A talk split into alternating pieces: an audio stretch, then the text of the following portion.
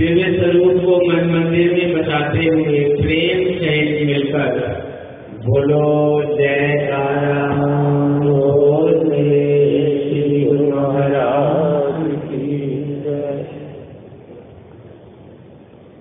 सूरत शहर में छाई है, अनुपम आज बहार दर्शन देने आए हैं श्री परमहंस अवतार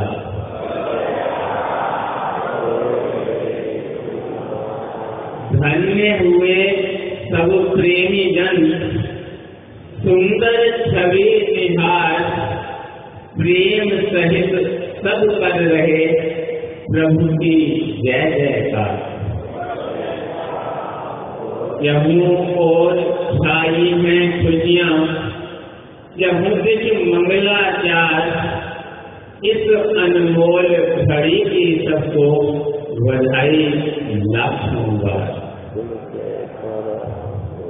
आज के इस स्वर्णिम अवसर की जबकि गुरुमुख जन अपने श्रीदेव महाप्रभु के साक्षात श्री दर्शन का अलौकिक आनंद प्राप्त कर रहे हैं मैं सभी गुरुमुखों को लाखों लाख बधाई देता हूँ।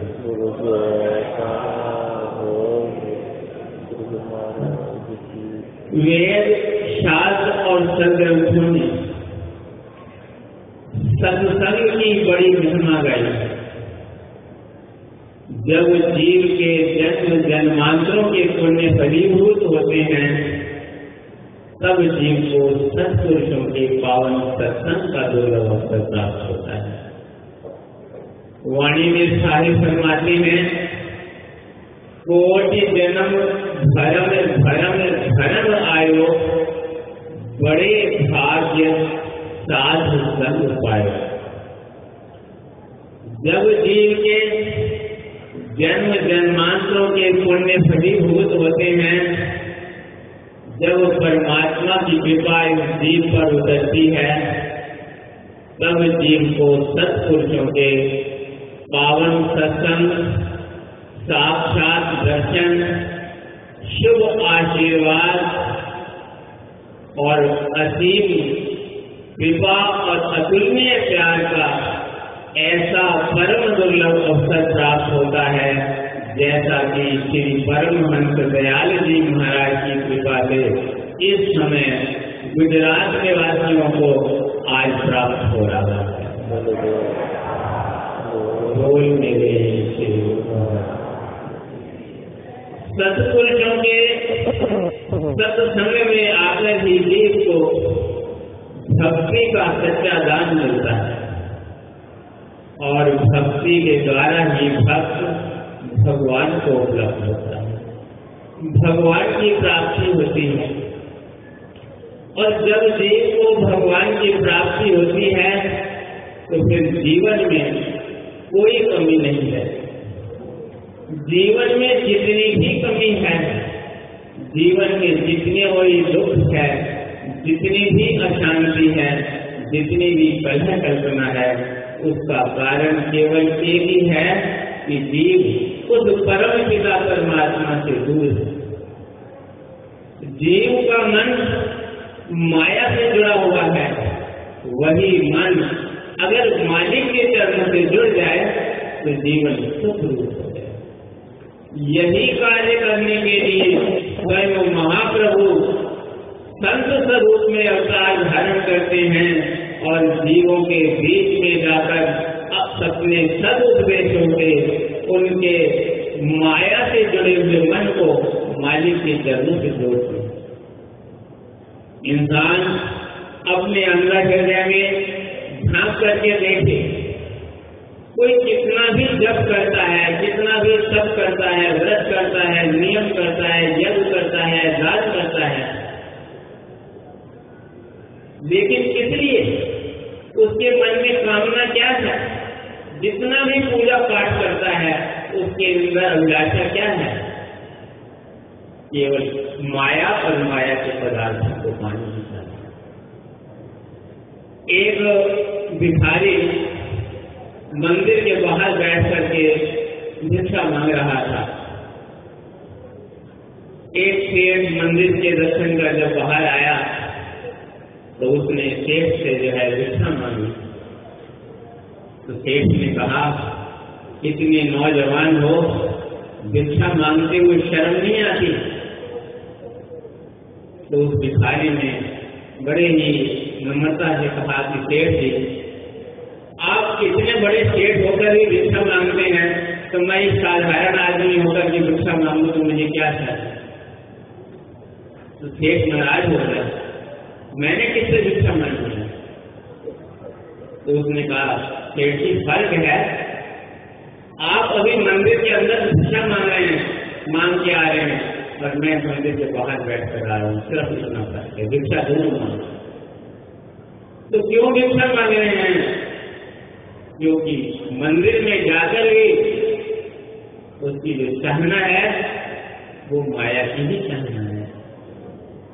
माया के पदार्थों की चाहना है, इसी कारण है कि मंदिर में जाने के बाद ही उसके मन को शांति नहीं मिलती आनंद प्राप्त नहीं होता, सच्ची खुशी प्राप्त नहीं होती।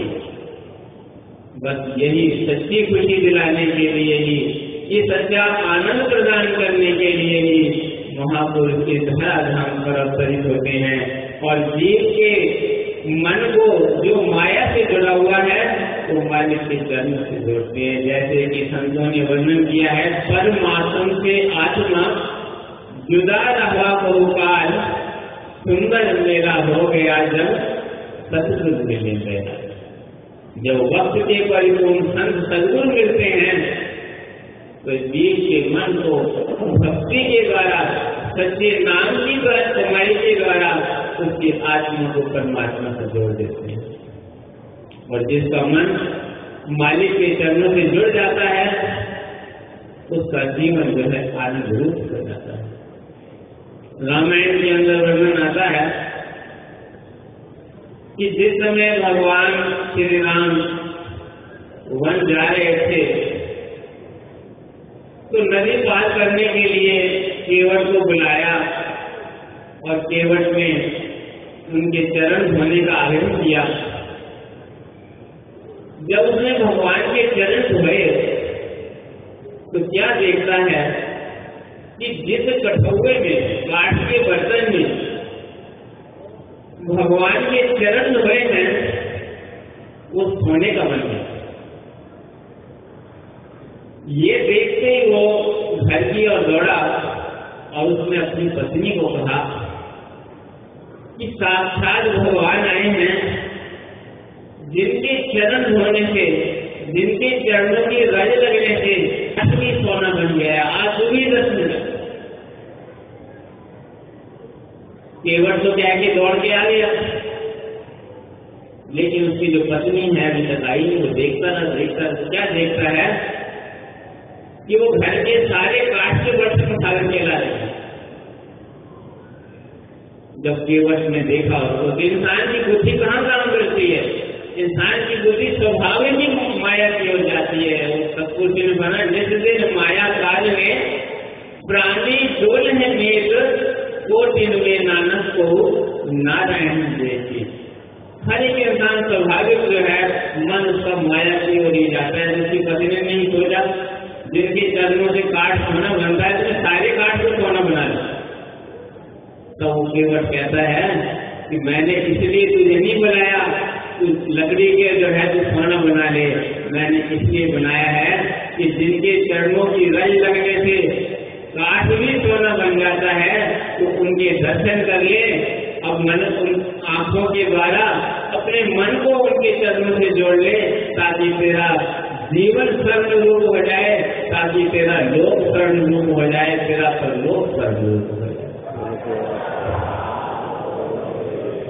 तो गुरुमुखो महापुरुष भी हमें यही सिखाते हैं कि तुम दुनिया के पदार्थों के पीछे मत दौड़ो, दुनिया के मालिक से अपने मन को जोड़ लो। जिनकी सरिता सागर के जाई यद्यपि साहित्य कामना नहीं तिनी सुख संपत्ति दिन ही बुलाए, धर्म जेल के जाए सुखाए। जिस प्रकार नदियाँ दौड़ दौड़ कर समुद्र की ओर जाती है। समुद्र अपनी जगह से नहीं हिलता वो अपनी जगह पर स्थित है। लेकिन नदियाँ मीलों दूर चढ़ दौड़ दौड़ करके समुद्र में जाती हैं। इसी प्रकार महापुरुष फरमाते हैं कि जो व्यक्ति अपने मन को परमात्मा के चरणों में स्थित कर लेता है, संसार का सारा वैभव उसके पीछे पीछे आ जाता है। तो महापुरुष हमें यही नुस्खा दिखलाते हैं वो जैसे संत बुले शाह कहते हैं उन्होंने अपने गुरु से पूछा कि भगवान को पाना क्या है? तो उन्होंने कहा कि बोले गमला की पाना इधरों फुटना उधर उड़ना। वो पौध लगा रहे थे, उनका इधर से पौध उठाओ और फूल लगाओ। अपने मन को माया की ओर से हटाओ और मालिक के चरणों में जोड़ो। तो इसीलिए महापुरुषों ने ये भक्ति के नियम बनाए हैं। कि आरती, पूजा, सत्संग, सेवा, सुमरण, ध्यान। और यही प्रेरणा देने के लिए आपको आए हैं कि संसार की ख्याल छोड़ करके, माया की ख्याल छोड़ करके एक मालिक के चरणों का ख्याल हो, सदगुरु के प्रेम का ख्याल हो, सदगुरु का ध्यान हृदय में हो तो जो दुनिया के पदार्थ हैं वो तो पीछे पीछे होंगे दुनिया के जो मालिक हैं वो भी आपके हृदय में ऐसे विराजमान होंगे जैसे हमारे समूह भाई विराजमान इसलिए गुरुओं के अच्छों के हो भाग्य हैं जो कुल मालिक हमारे परम देव जिनके दर्शन मार्ग के लिए ऋषि मुनि योगी भी तरसते हैं वो आप सबकी अनुनय